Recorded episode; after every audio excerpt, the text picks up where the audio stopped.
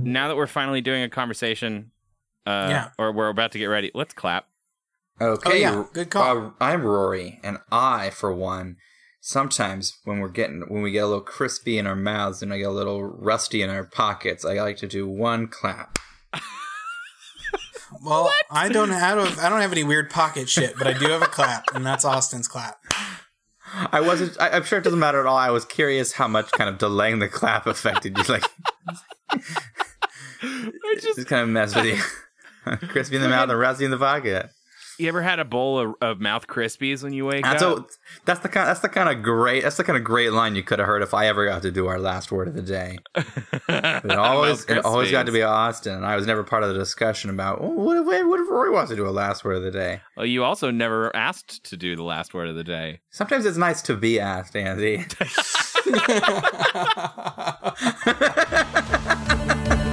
Let me tell you about my family.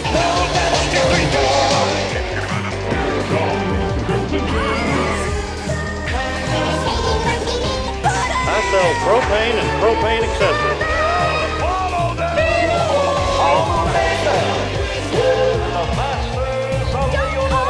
Welcome, White Mondragore. Good morning, everybody. Welcome to your favorite Tunes radio station. It's 87.3 KSMT. Wow. Good tunes and good times. Right here, I'm Crazy Randy, and this is the Junkyard Bunch. Say hello. Hey, this is raw dog in the morning, and I wake up and I don't get dressed. Bark. Whoa now, whoa there, dog. And my name is Billy Ray Fart Sound. Oh no! Oh no! Not you. Everybody loves my fun gags. They smell like roses. You know, I gotta say, guys, as much as we like to play here, I don't know that I've got 90 minutes of morning radio in me. No, I hardly had that 30 seconds in me. Oh, thank God. So this is the theme where we have bailed doing a morning show. On it. It was a great idea, and the execution just really hurt. We've taken the morning zoo crew out to pasture.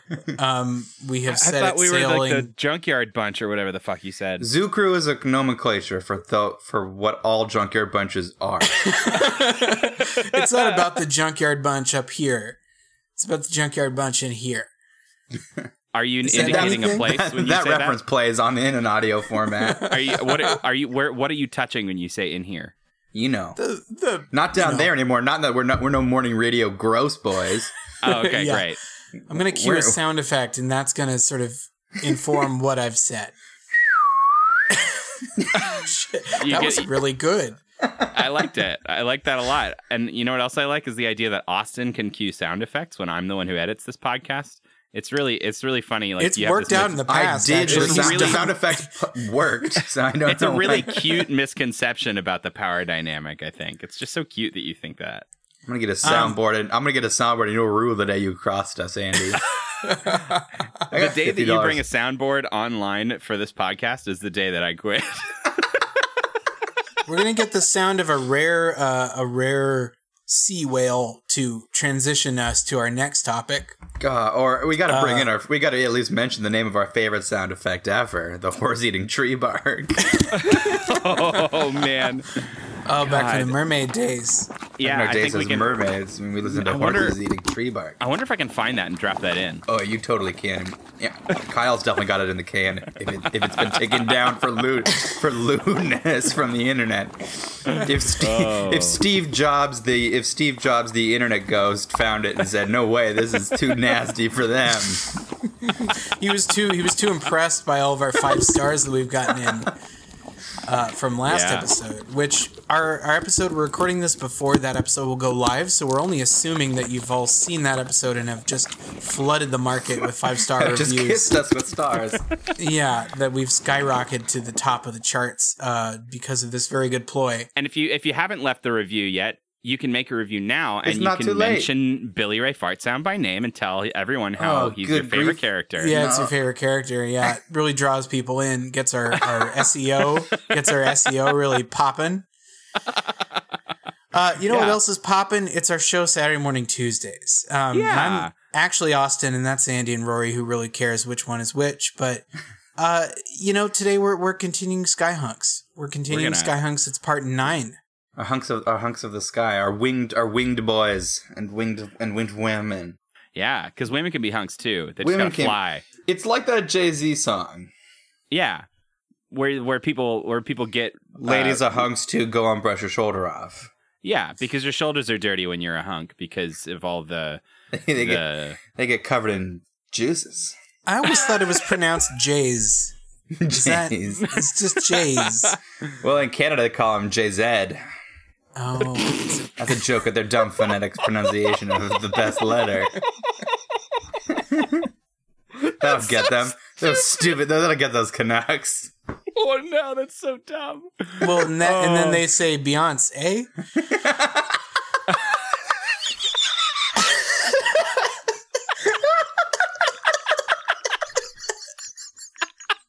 How about that Beyonce? Oh my god! It creates sort of a great who's on first scenario.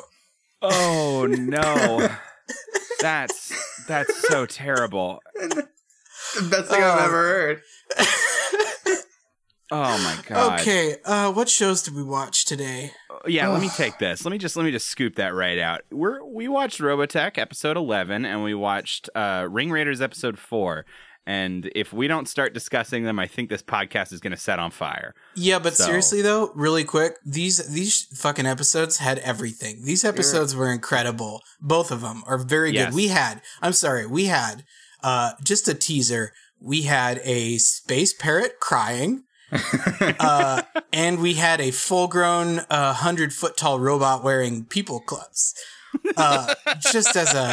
Just as a beak wetter, wet your space parrot beak for what's about to come. I don't feel like I think we maybe addressed it briefly in the last episode. Space parrot is not an appropriate description. It has arms and is the thing nightmares are made of. It's an awful parrot, and I hate it. Oh shit! Okay, transition sounds. Let's ring right in. It's you now? You're watching Robotech first, actually. I think I helped set it as a trend, but Austin was first to just playing with annoying. Oh, I've just collected all of your ire. Yeah, you're like season 1 of SpongeBob, and Austin's like all the rest of the seasons where they just sort of kept hitting the same button and hoping you'd get the same reaction out of it. That's totally me. Oh man, that's totally me. In real life, I would chastise the specificity of that comment, but I feel like on a cartoon podcast, I have to let it. I have to allow. You gotta fucking let me be me, baby. You gotta let me be me. Let baby be baby.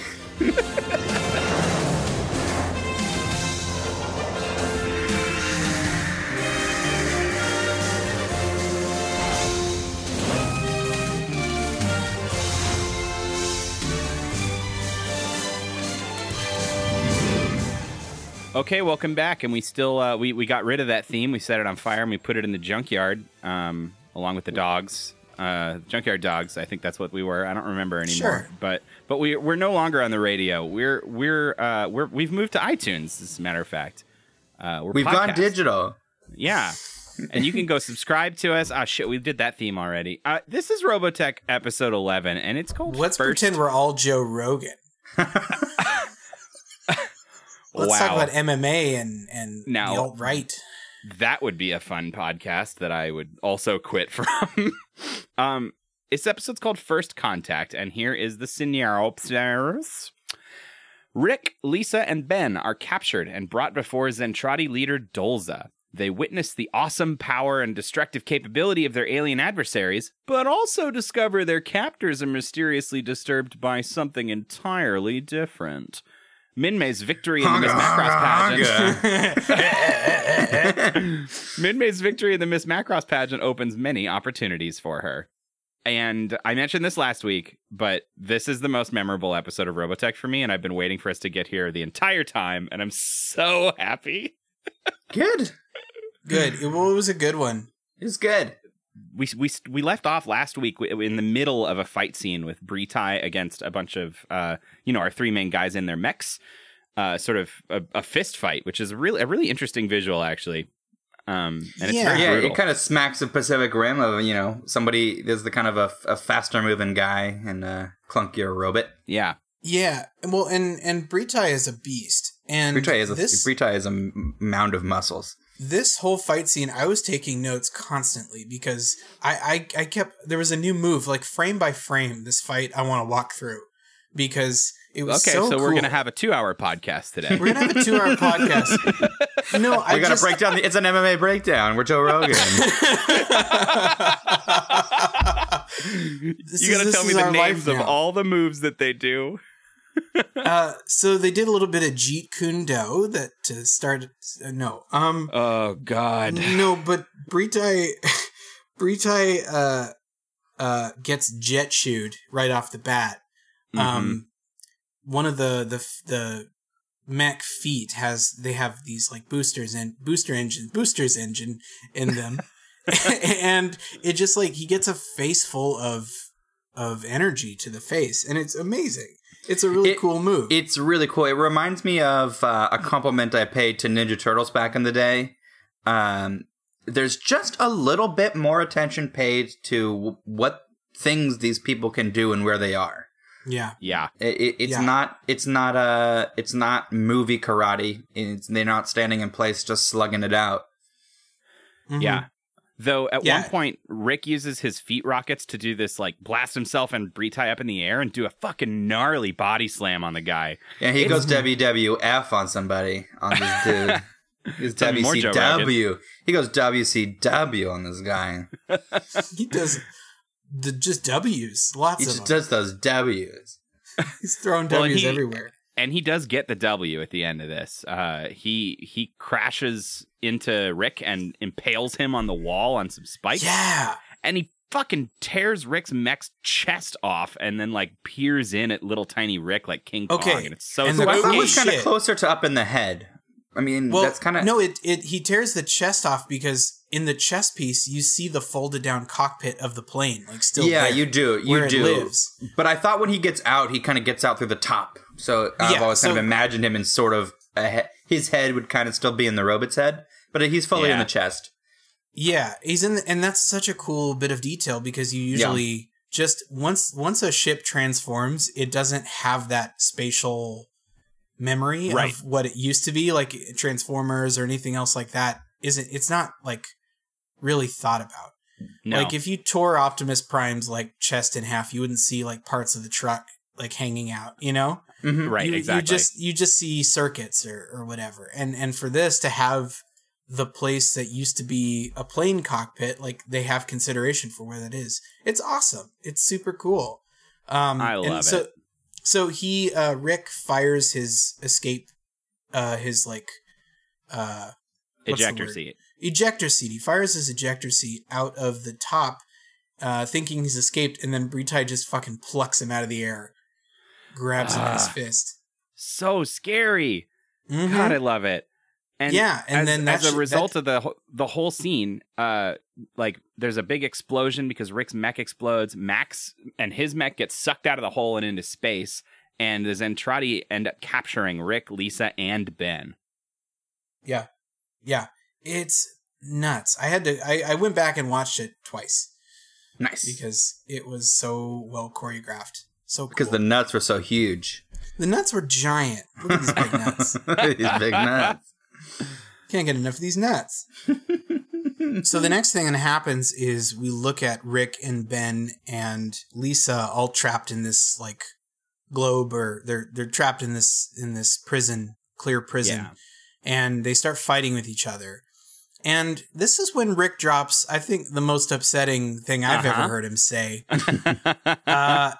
He and Lisa are kind of arguing. They're blaming each other for getting into this mess. And then Rick says, "I'm sorry, Lisa. I really don't mean to be coming down on you this way. But it seems to me that sometimes certain assignments shouldn't be given to women. I mean, they're just too difficult.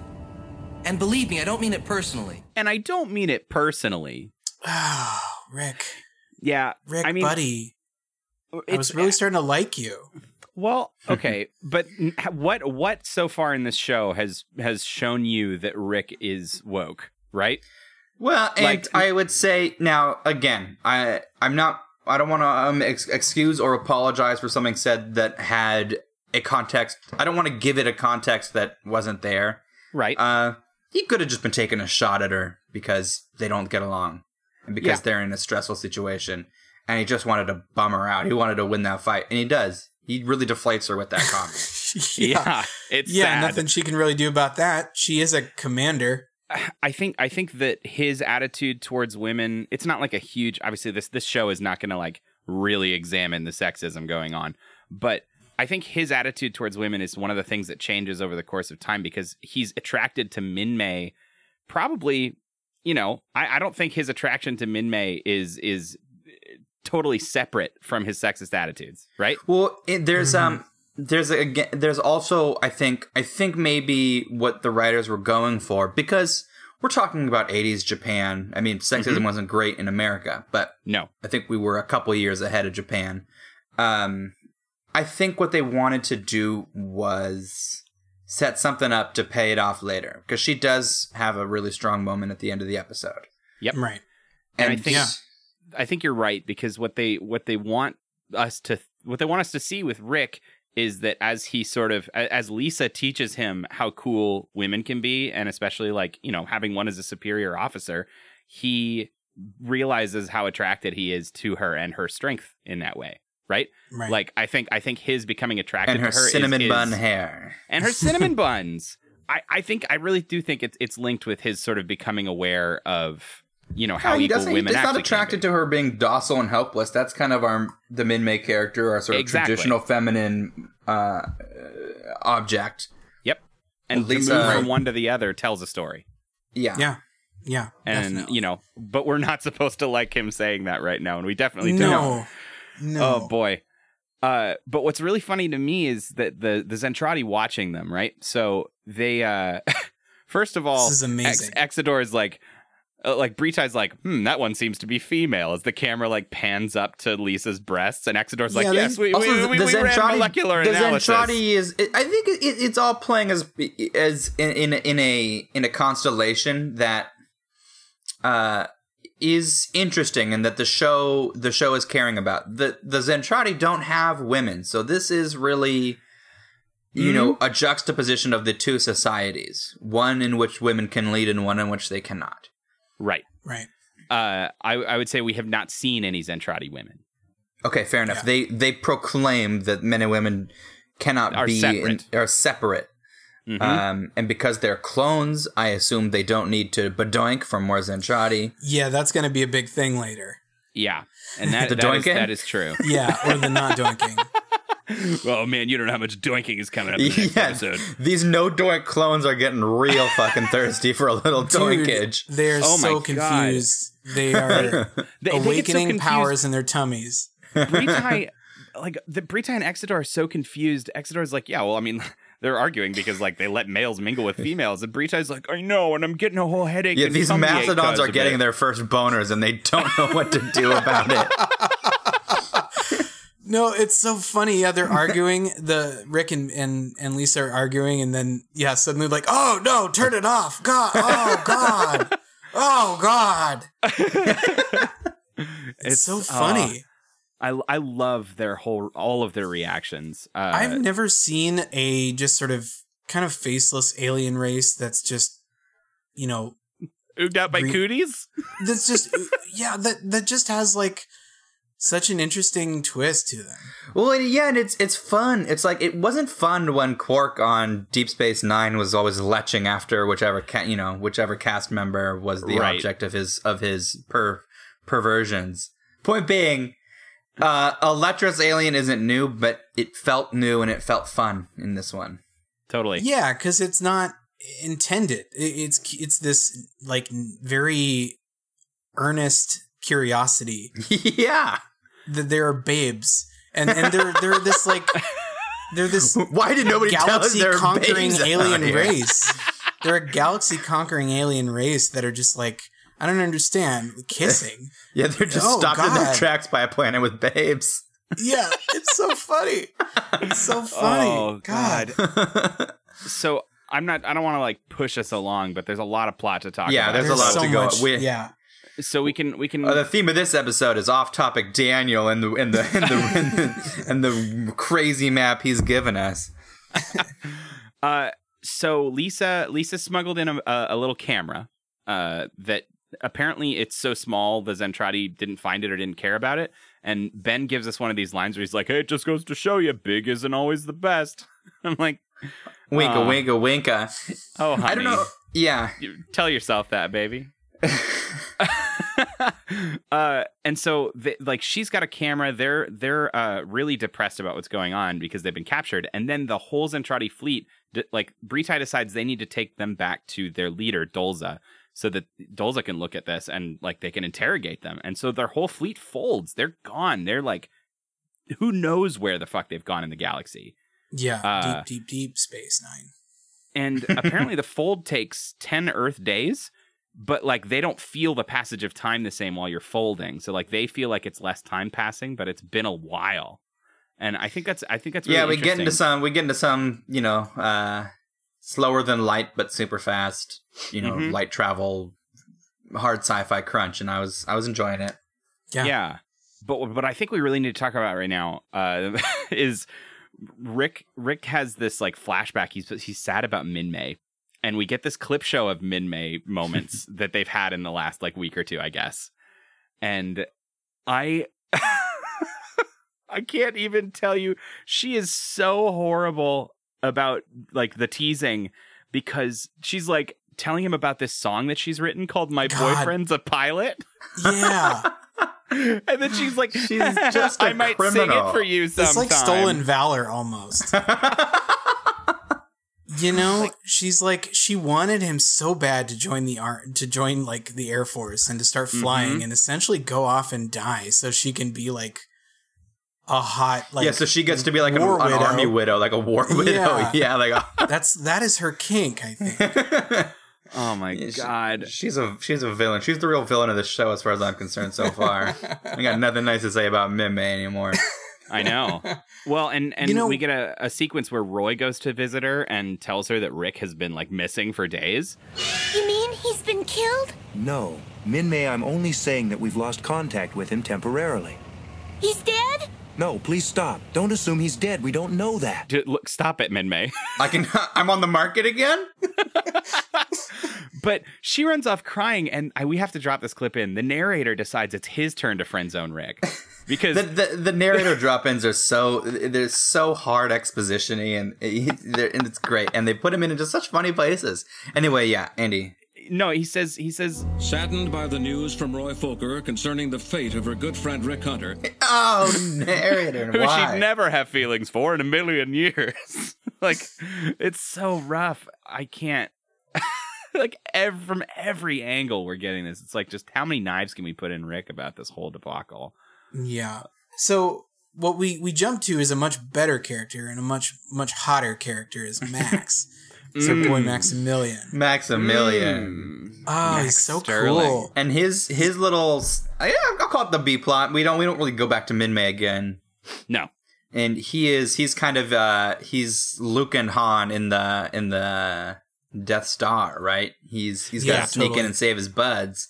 Yeah. Cause he sort of hung out on the ship while it folded, so he's able to get to them, and the Zentradi don't know that he's there, but he's in his full mech, and so he's walking around in this ship in a mech.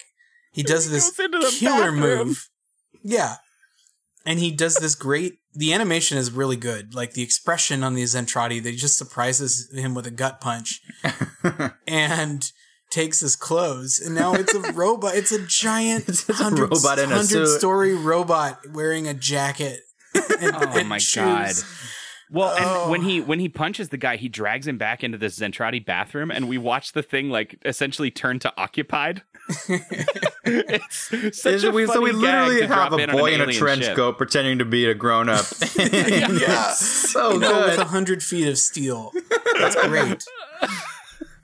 And so he's looking for Rick, Lisa, and Ben. And so we kind of cut back and forth to him sort of doing this Metal Gear Solid routine through the hallways of this giant ship trying to find them. And in the meantime, we've arrived at like the headquarters of the Zentradi fleet, and we're meeting Supreme Commander Dolza. And like the three spies that watch the Miss Macross broadcast and Breetai and Exedore are just trying to tell this super important dude about their funny feelings they had while watching women.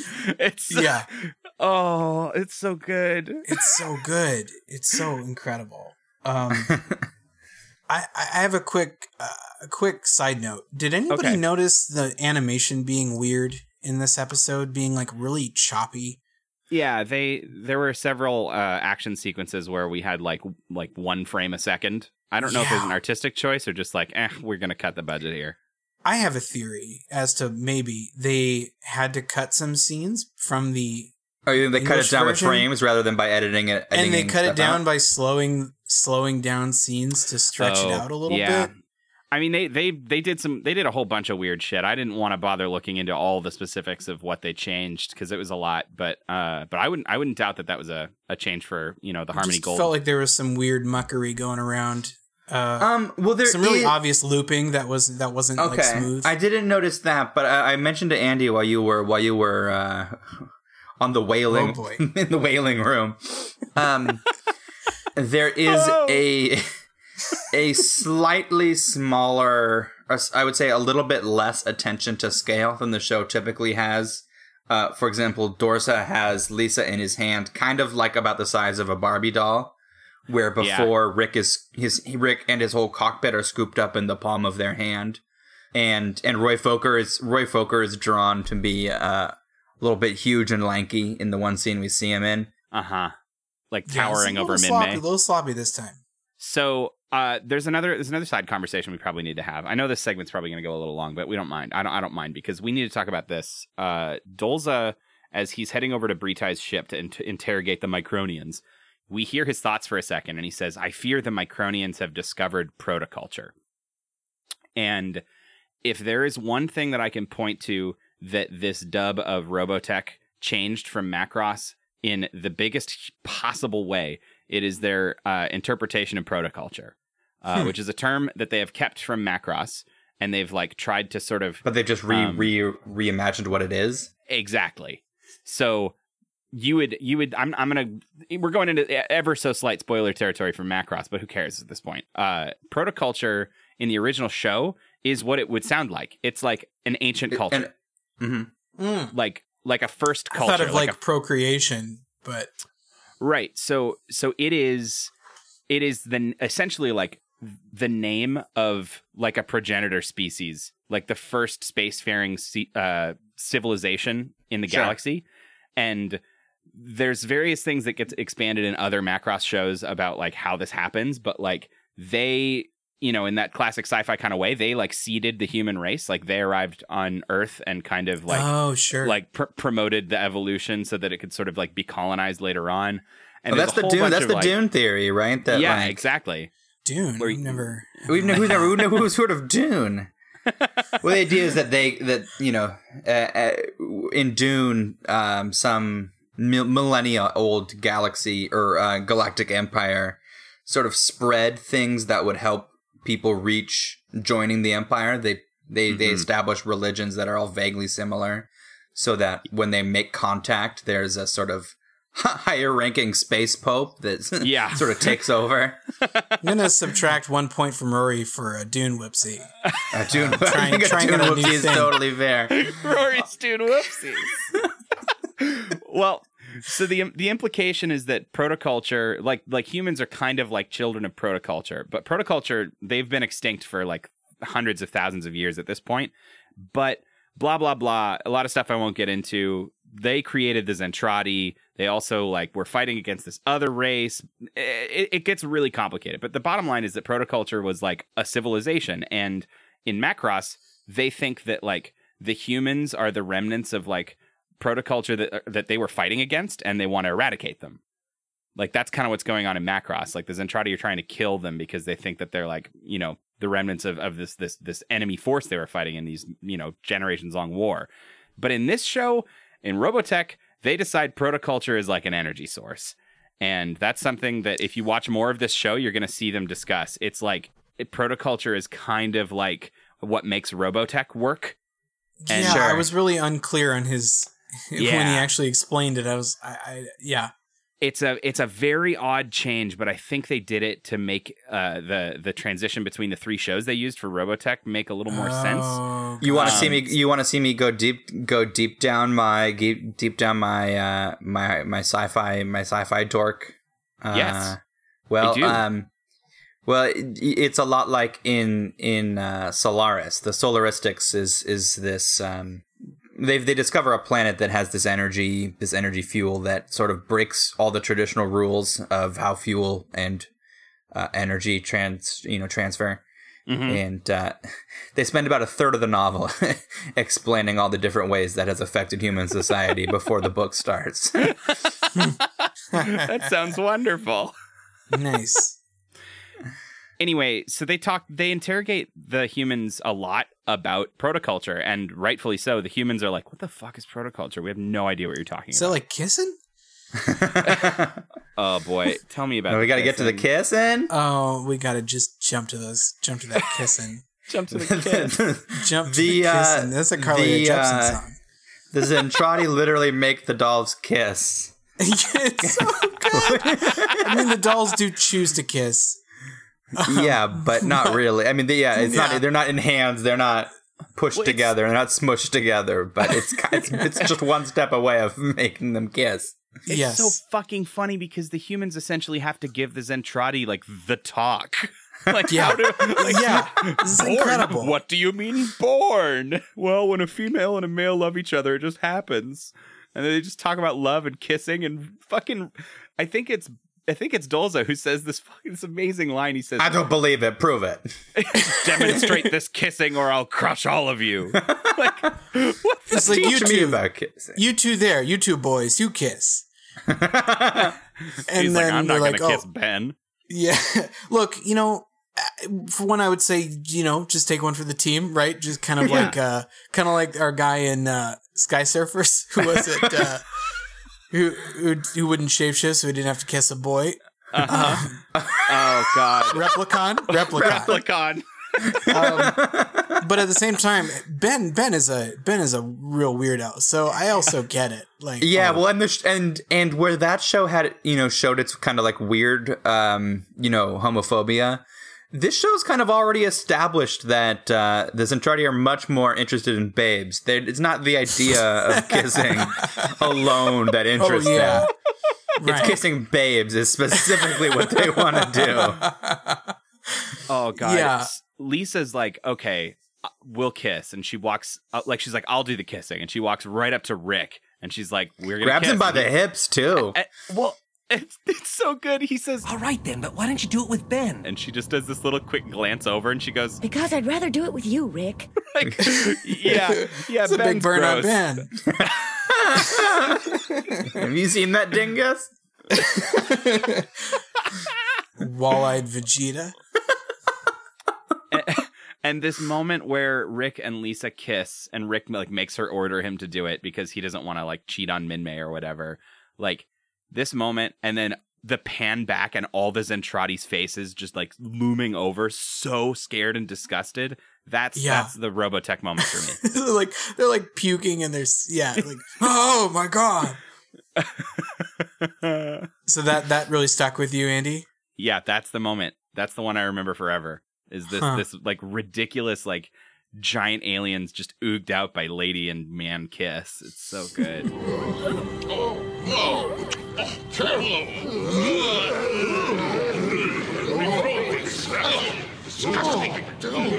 This results from Protoculture, right? Like, oh, straight people. Wow. It'll be interesting to find out if the Zentradi are fully unfamiliar with sexuality at all, or if a little bit of hanky-panky still happens on the warships.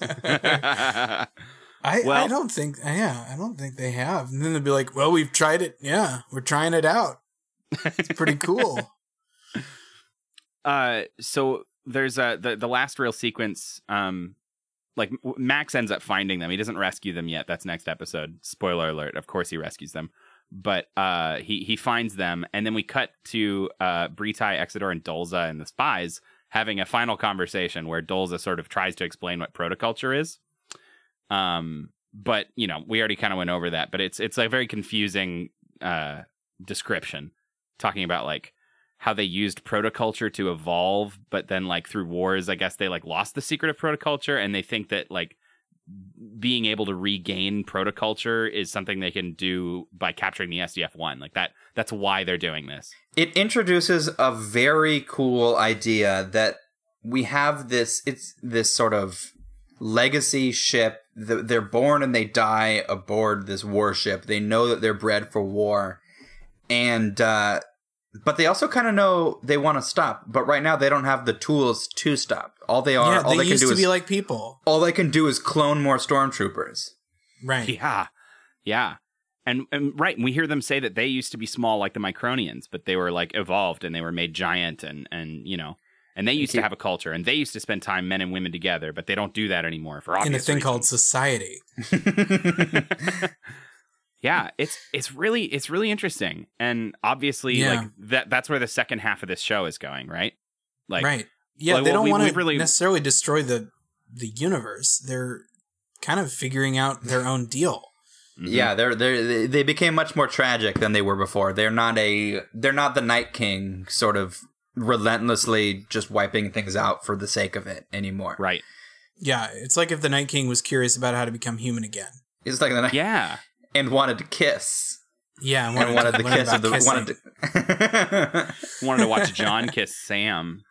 Yummy, yummy, yummy. My fic is coming true. There is one more final scene though. That is a Minmei scene, and this is a perfect encapsulation of Minmei and her feelings toward Rick, or lack thereof. Where she's sitting in the dressing room, about to go out for her big thing, her big like premiere of her my boyfriend debut. Is a pilot. Yeah, her pop star debut.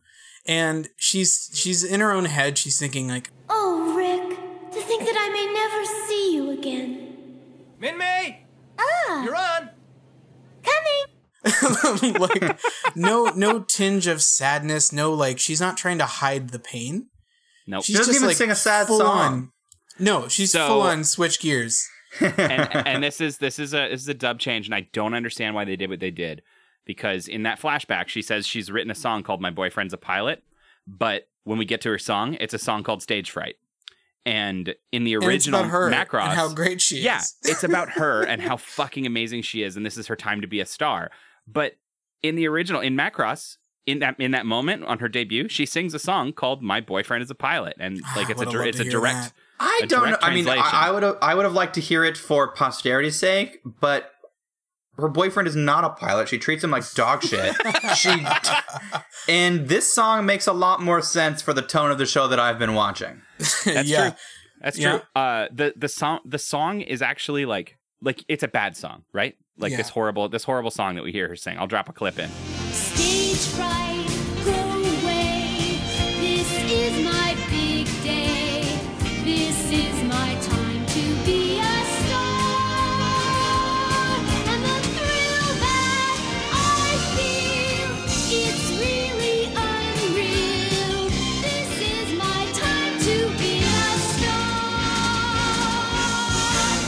I'm sorry, I misheard you. I thought you said you got the translation of the original song.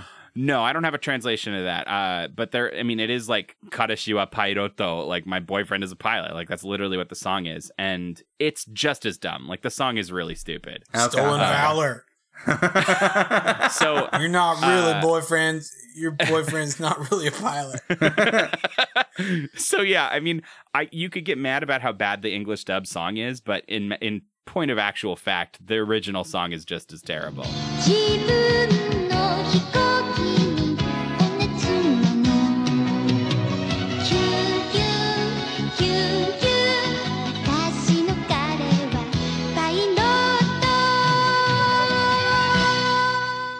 Her song should have been called My Boyfriend Was a Pilot. Yeah, until he died, and now I'm a super hot widow. I got that pension, guys. You don't even have to have a job. I got that military pension. Come on. Take on her. Yeah, all takers are welcome. Turns out that cave marriage we had was legal, and I can get all these bennies. Hey, Rory. What is it there? There was a package at the door for you, and I already opened it. And I read your mail, which is a federal crime. Yeah. Yes. We're all aware it's a federal crime. Just, like, stop, being a dick about it and just get over it. And, like, help me answer this question. I wanted to know about this brand new sponsor. This brand new sponsor called Why Did Randall Get So Sick? Okay, well, Why Did Randall Get So Sick is a brand new serialized docu-series on Netflix. Starring none other than internet sensation Randall. And so here's what we want to know. Why did Randall get so sick? So over the course of 36 episodes, we follow Randall in the 7 days leading up to when he got so sick. Oh, okay. And we watch him go to school, and we watch him do his YouTube videos, and we watch him eat dinner, and we watch him take a shower, but nothing naughty. Okay. We watch him sleep. We watch him do homework. We watch him hang out with his friends. We watch him go to Boy Scouts. Then after we've seen all the things he does, that's 30 episodes. And then the 31st episode is now he's sick, and we got to figure out why. So now you watch the first 30 again, and you figure out what he did, what icky stone he's touched, what nasty lump he's licked that got him so sick. It's a very riveting sort of. It puts you in the detective's chair. Wow. It puts you in the and you get to be Mr. Detective. So is that because they haven't actually figured out how Randall got so sick? Right, because he's very sick, and they're hoping that if they show all this footage of him licking lumps and doing and going to Boy Scouts, that somebody will figure out what got him so sick. That's excellent. I hope they figure it out. I hope you figure it out.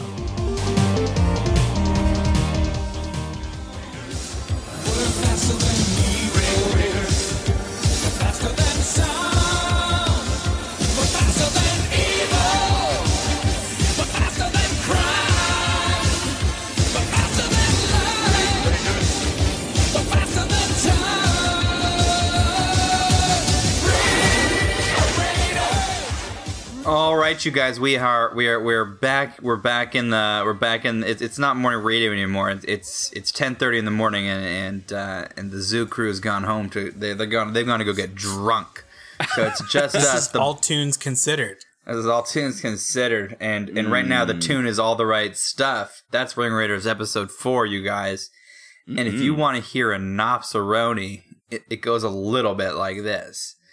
In the year 2038, Yasuo Yakamura was a member of the World Air Force and rescued astronauts in a space shuttle from a meteor shower. He also tried to rescue an alien life form on the shuttle, but the meteor shower was too strong. The Justice Air Carrier rescued him as he was crash landing, and Starflyer became his alien pet parrot. Also in this episode, Scorch time travels to the future year 2020 to steal a satellite that will enable him to take over the world. The Ring Raiders escaped to Kansas in the year 1860 in order to prevent the Skull Squadron from attacking them.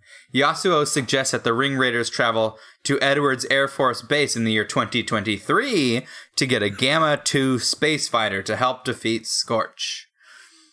Good God. This was definitely the best episode yet. This one was life-changing art. Sillier and sillier. I could not believe some of the things that happened in this episode. Yeah. And okay. We open up. We're looking at the satellite. So Scorch and Hubbub are trying to use this futuristic satellite to zap their enemies, and like Scorch is like saying that's some what satellites are for, just zapping folks. and Hubbub just wants to use it, and Scorch is saying something vague about strategy, and then he sends Blackjack out to do something, and I'm just sitting here going, who the fuck is Blackjack? We've never seen this guy before. And that was they've been pretty cavalier with character introductions. Mm-hmm. I guess Hubbub has been promoted to second in command. He gets to kind of just stand by Scorch and offer and offer chides. Be his parent. Yeah, I'm the hand of the king. Well, and this moment at the very beginning too, where Hubbub brings up a very good point, like, why don't we just wipe out the Justice with the killer satellite? Just zap the sucker. And that is a certain level of logic that they don't usually reflect in the show. Usually, I think they would have been smarter to not bring that up because I think so too. Someone in the writing room was speaking of not really thinking about things through. They introduce a pretty weird idea in this show that the air carrier Justice comes from a time before the future. Yes. And that the future either no longer has time travel, or it's just not normal. I don't know. But there is the past, there's the present, there's a time where the air carrier Justice comes from, and then there's the future, also known as the year 2020. Oh, and 2023. God. And 2023. It's such a mess. And it's also by 2020, there's been 3 lady presidents in this show. So I guess they're a little more woke than we were. We did. Yeah. Mm-hmm. Yeah. We fucked up pretty bad. I think that's, I have to, if I do nothing else this episode, I'm going to, I will die trying to get this clip in here of Vector is watching what Scorch is up to, and he contacts some other base. He contacts Sky Base Freedom. Airbase Freedom. No, it's Freedom. It's Sky Base Freedom. Oh. And it is word salad what just happens here, because this is the conversation. He says, "Air Carrier Justice to Sky Base Freedom. Sky Base Freedom Commander Max Miles here, Ring Commander Vector." And everyone's a commander. Everyone is a commander, which is always funny. It's also nice. These are 80s cartoons writers. They're gonna fuck up military protocol and lingo. Mm-hmm.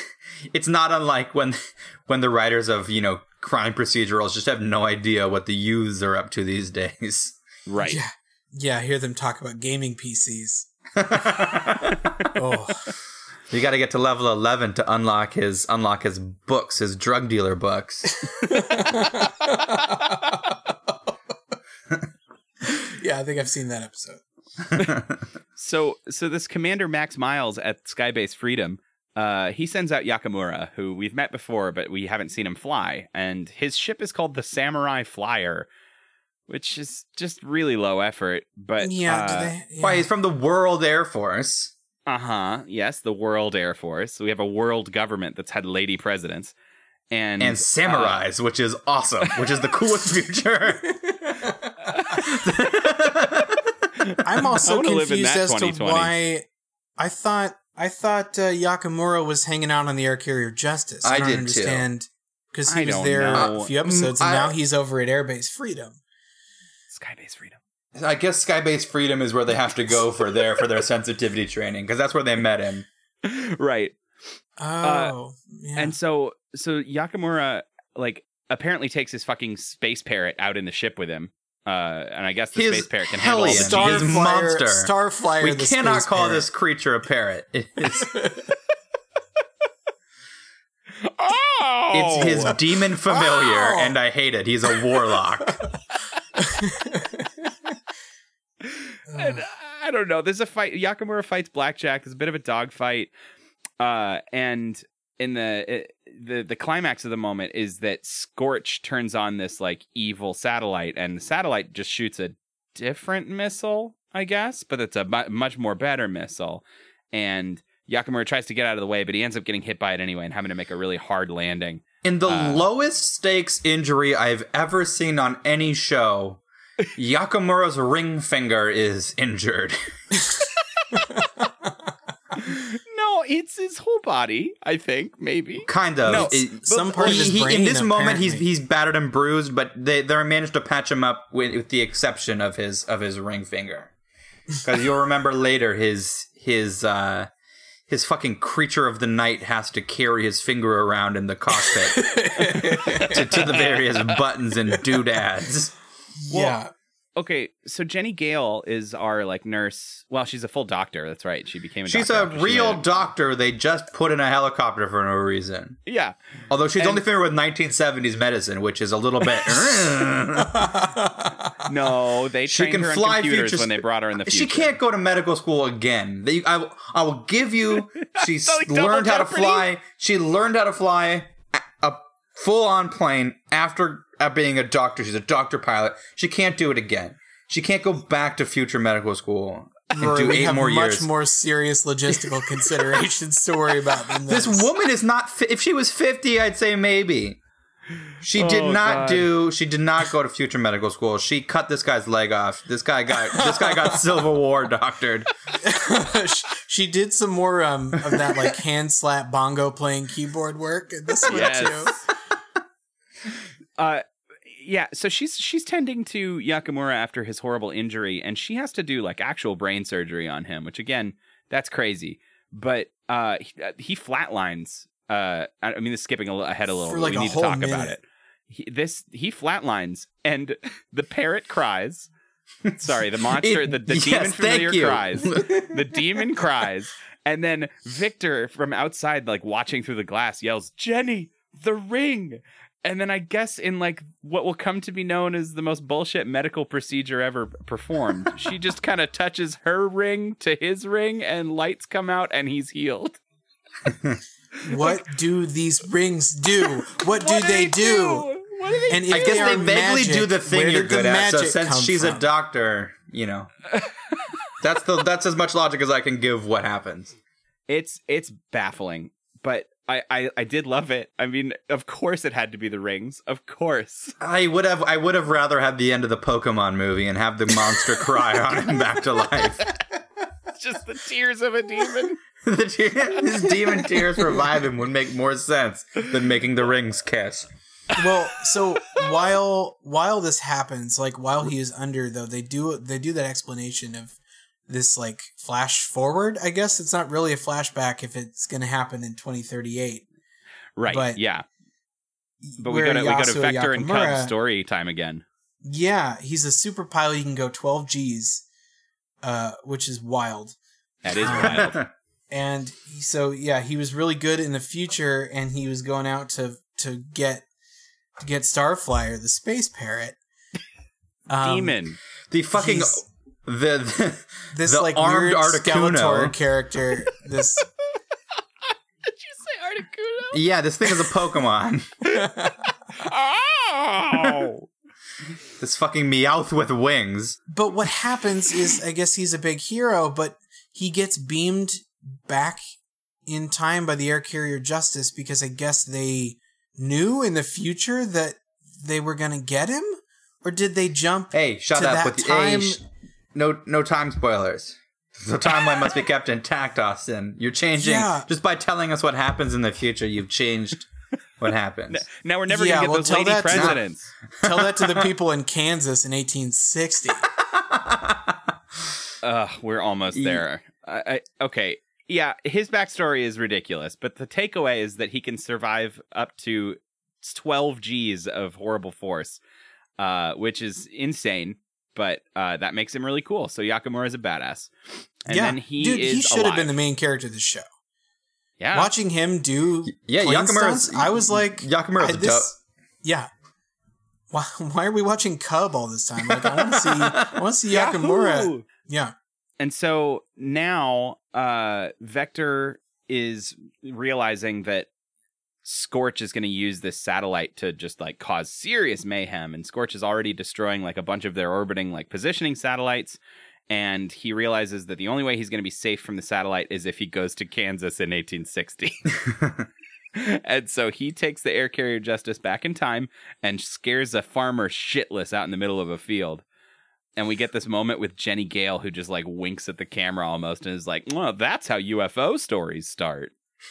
Like, I want to know why Kansas 1860 was chosen.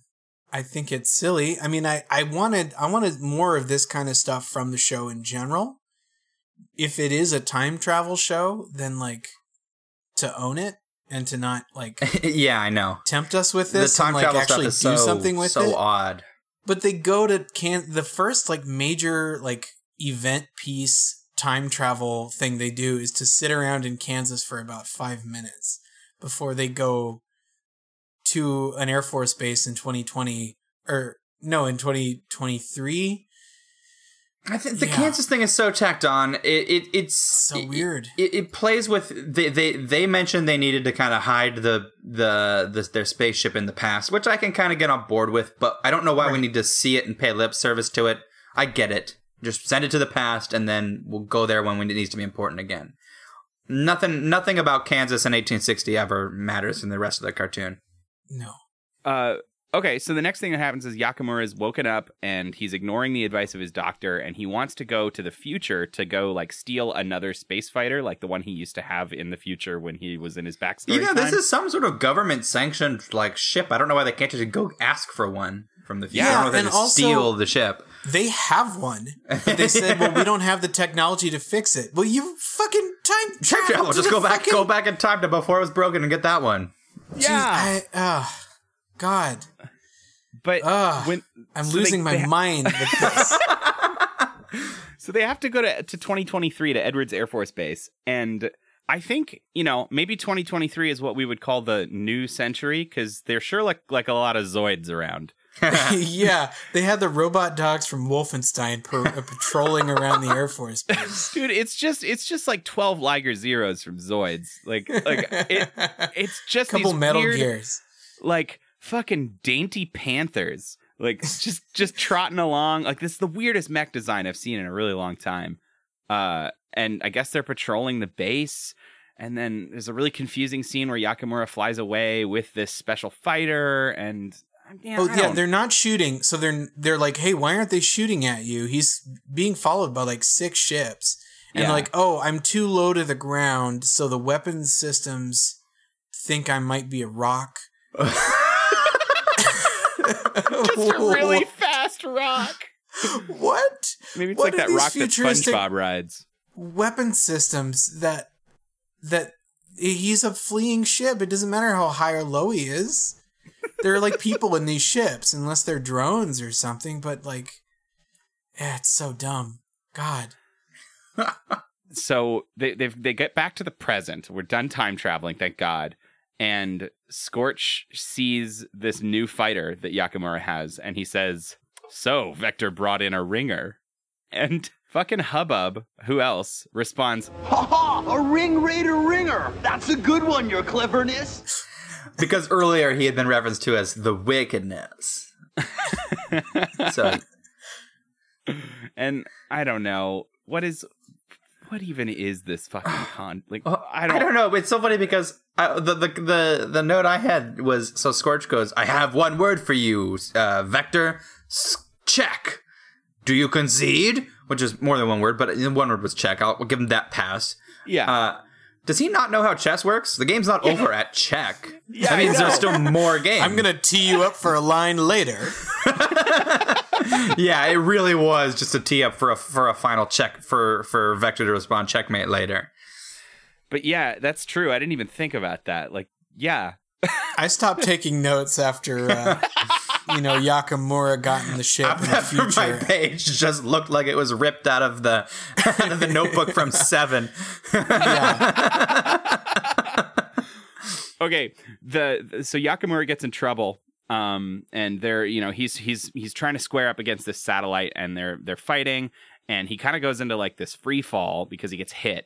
But thank God his demon familiar is there, because Yakamura is, dealing with all these 12 Gs that he can, that his body famously can handle, but he can't move his ring finger. And so the parrot jimmies his ring a little bit, and then it makes him Jimmy fly good. Jimmy this ring. Jimmy my ring. Oh yeah, Jimmy it. No.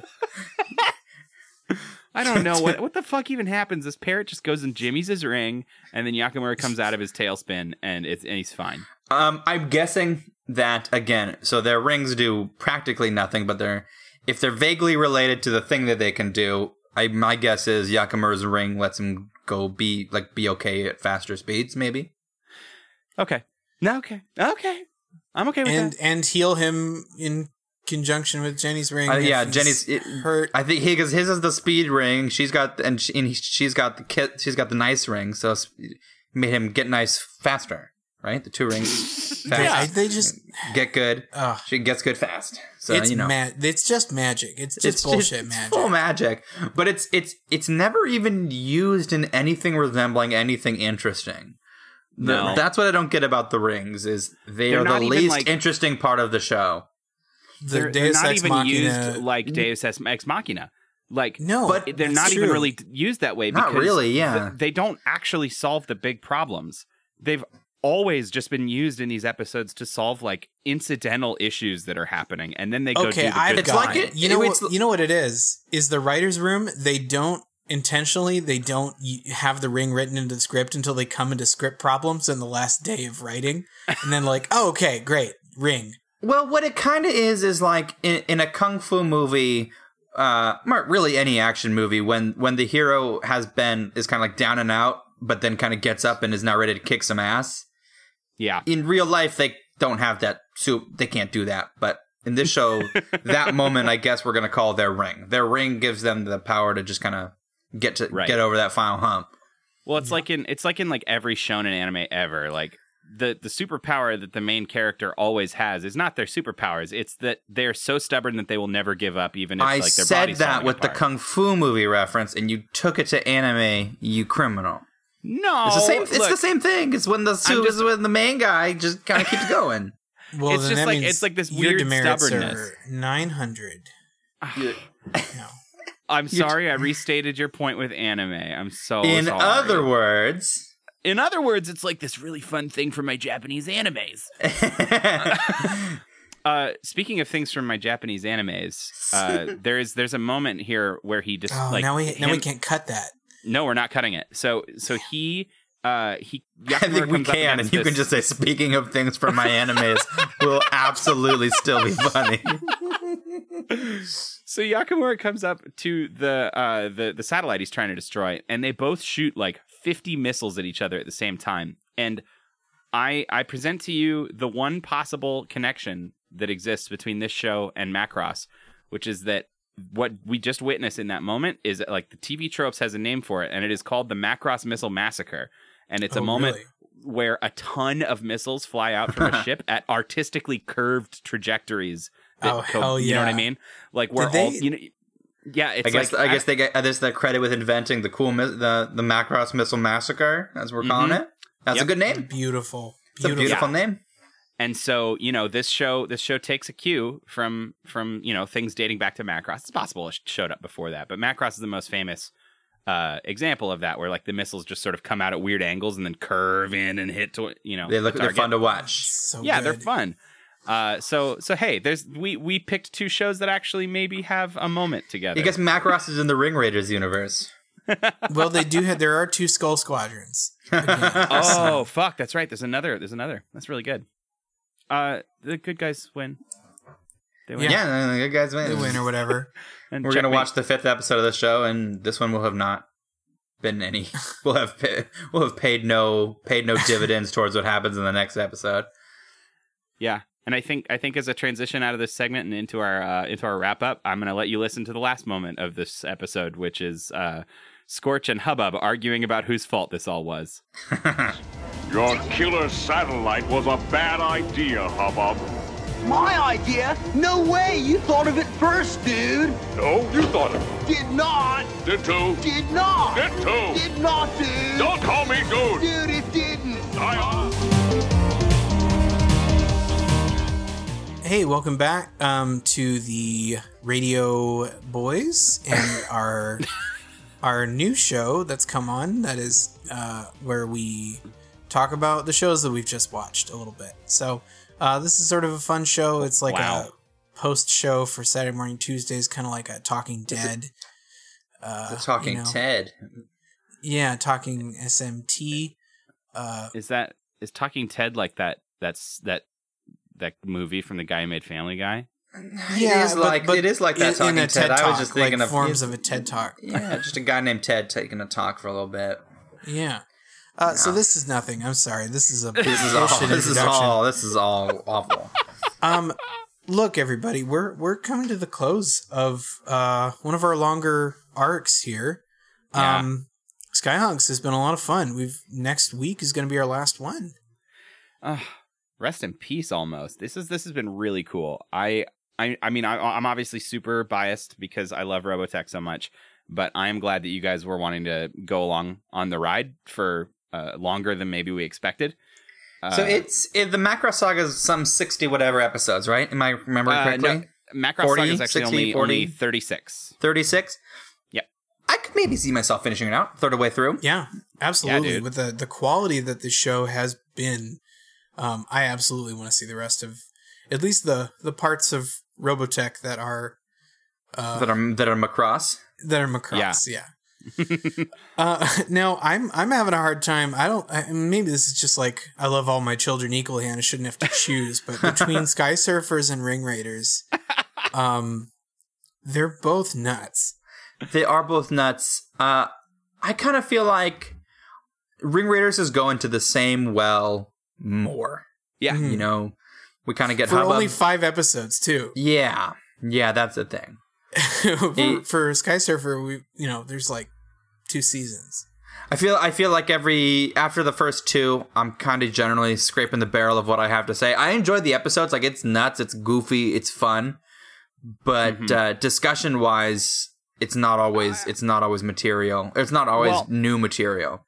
And I gotta say, when you consider that Ring Raiders came out in 1989, and then you think about how 2 years before this, Teenage Mutant Ninja Turtles took 5 episodes for their whole first season to tell a continuous story. Oh, yeah. Like, I mean, Ninja Turtles is really the apex of anything that came out in America, I think, for years before and after. Those 5 episodes were cinematic. Totally. Yeah. But it's just so funny, like, when you think about, like, this came out after, like, the same decade, but, like, this is a post-Turtles world, and these guys still... So there was no bar to set because there's no internet, there's no competition. The TV is on in every household, and they just need stuff.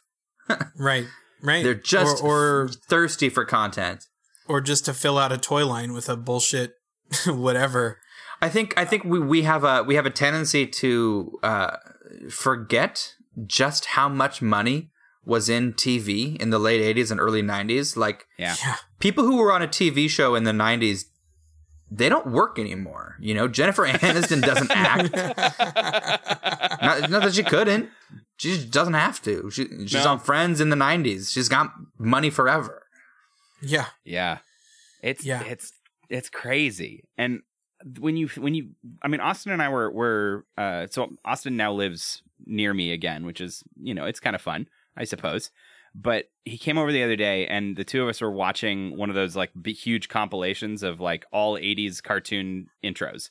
And watching something like that just really drives home how much content was produced and how much of it you've never heard of or would never want to watch. We can do this show for 100 years. It's like we're kind of the classic rock station where there's a rose-colored glassesness that happens by way of us picking what's worth your time. Yes, but right. it's not like everything from the '60s was Janis Joplin and the Who.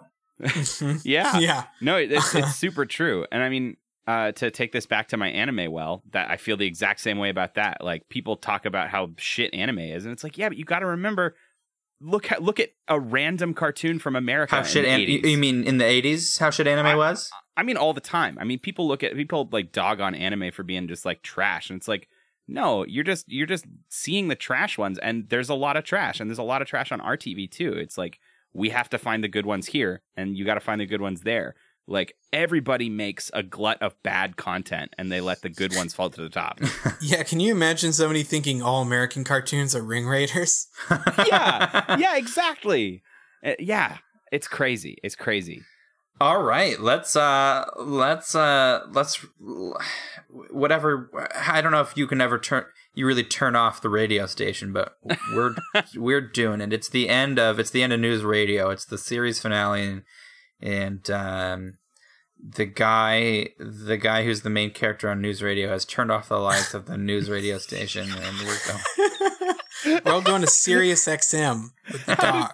How to describe a show without knowing any details of it. That's the Rory way. Joe Rogan. Oh, I missed it. Joe Rogan was on News Radio, and right? I think you're right. I don't know.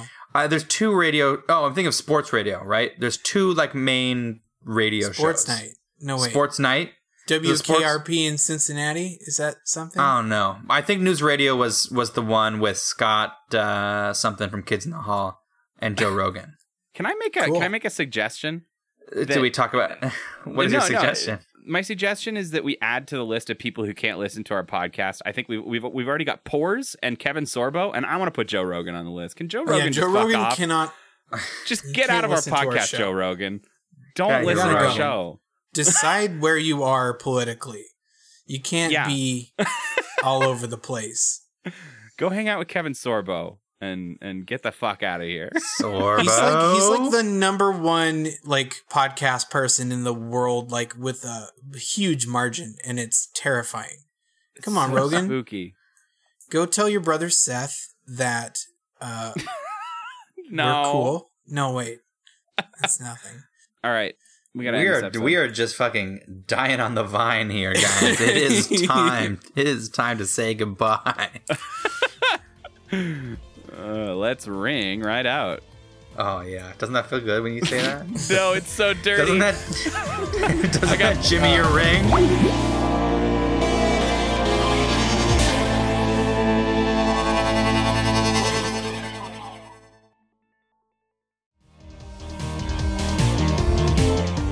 Well, you know, we like to have fun here on Talk Radio, but you gotta remember, like we survive through the donations and support of viewers like you. So, you know, please remember these trash boys, trash children from Talk Radio that you've grown to love over the course of this one podcast episode, and maybe listen to Rory when he tells you all the different places where you can go and be cool to us. All right, well, the main place you get to be cool to us is iTunes, obviously. If Tim Apple's iTunes, you get to go right to the source, right to the horse's mouth, and lick each of the 5 teeth still in this old mare's mouth. Oh, God.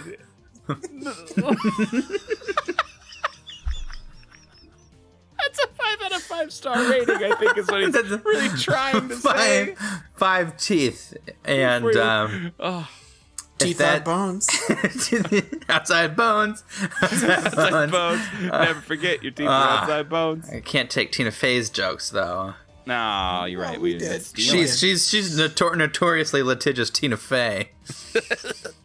Anyway, okay. So you'll give us our 5 horse bones. Our website is satamtuesdays.com, and we have a Facebook page. We're on Instagram and Twitter. Those are the main ways you get to interact with us as our fans, as our admirers. And I'm happy to have you. And if you are happy to keep listening to us, then you can listen to us next week, where we do our final episodes of Sky Hunks. Holy shit. Yeah, and it's going to be Ring Raiders episode 5 and Robotech episode... What's that episode, Rory? 12. That's it. All right, see you next week, stinkers. Laugh line. Everyone laughs, fade out. Oh, I like to see you next week, stinkers. I think that's going to be my sign-off for a little while. Oh, that's good. So good.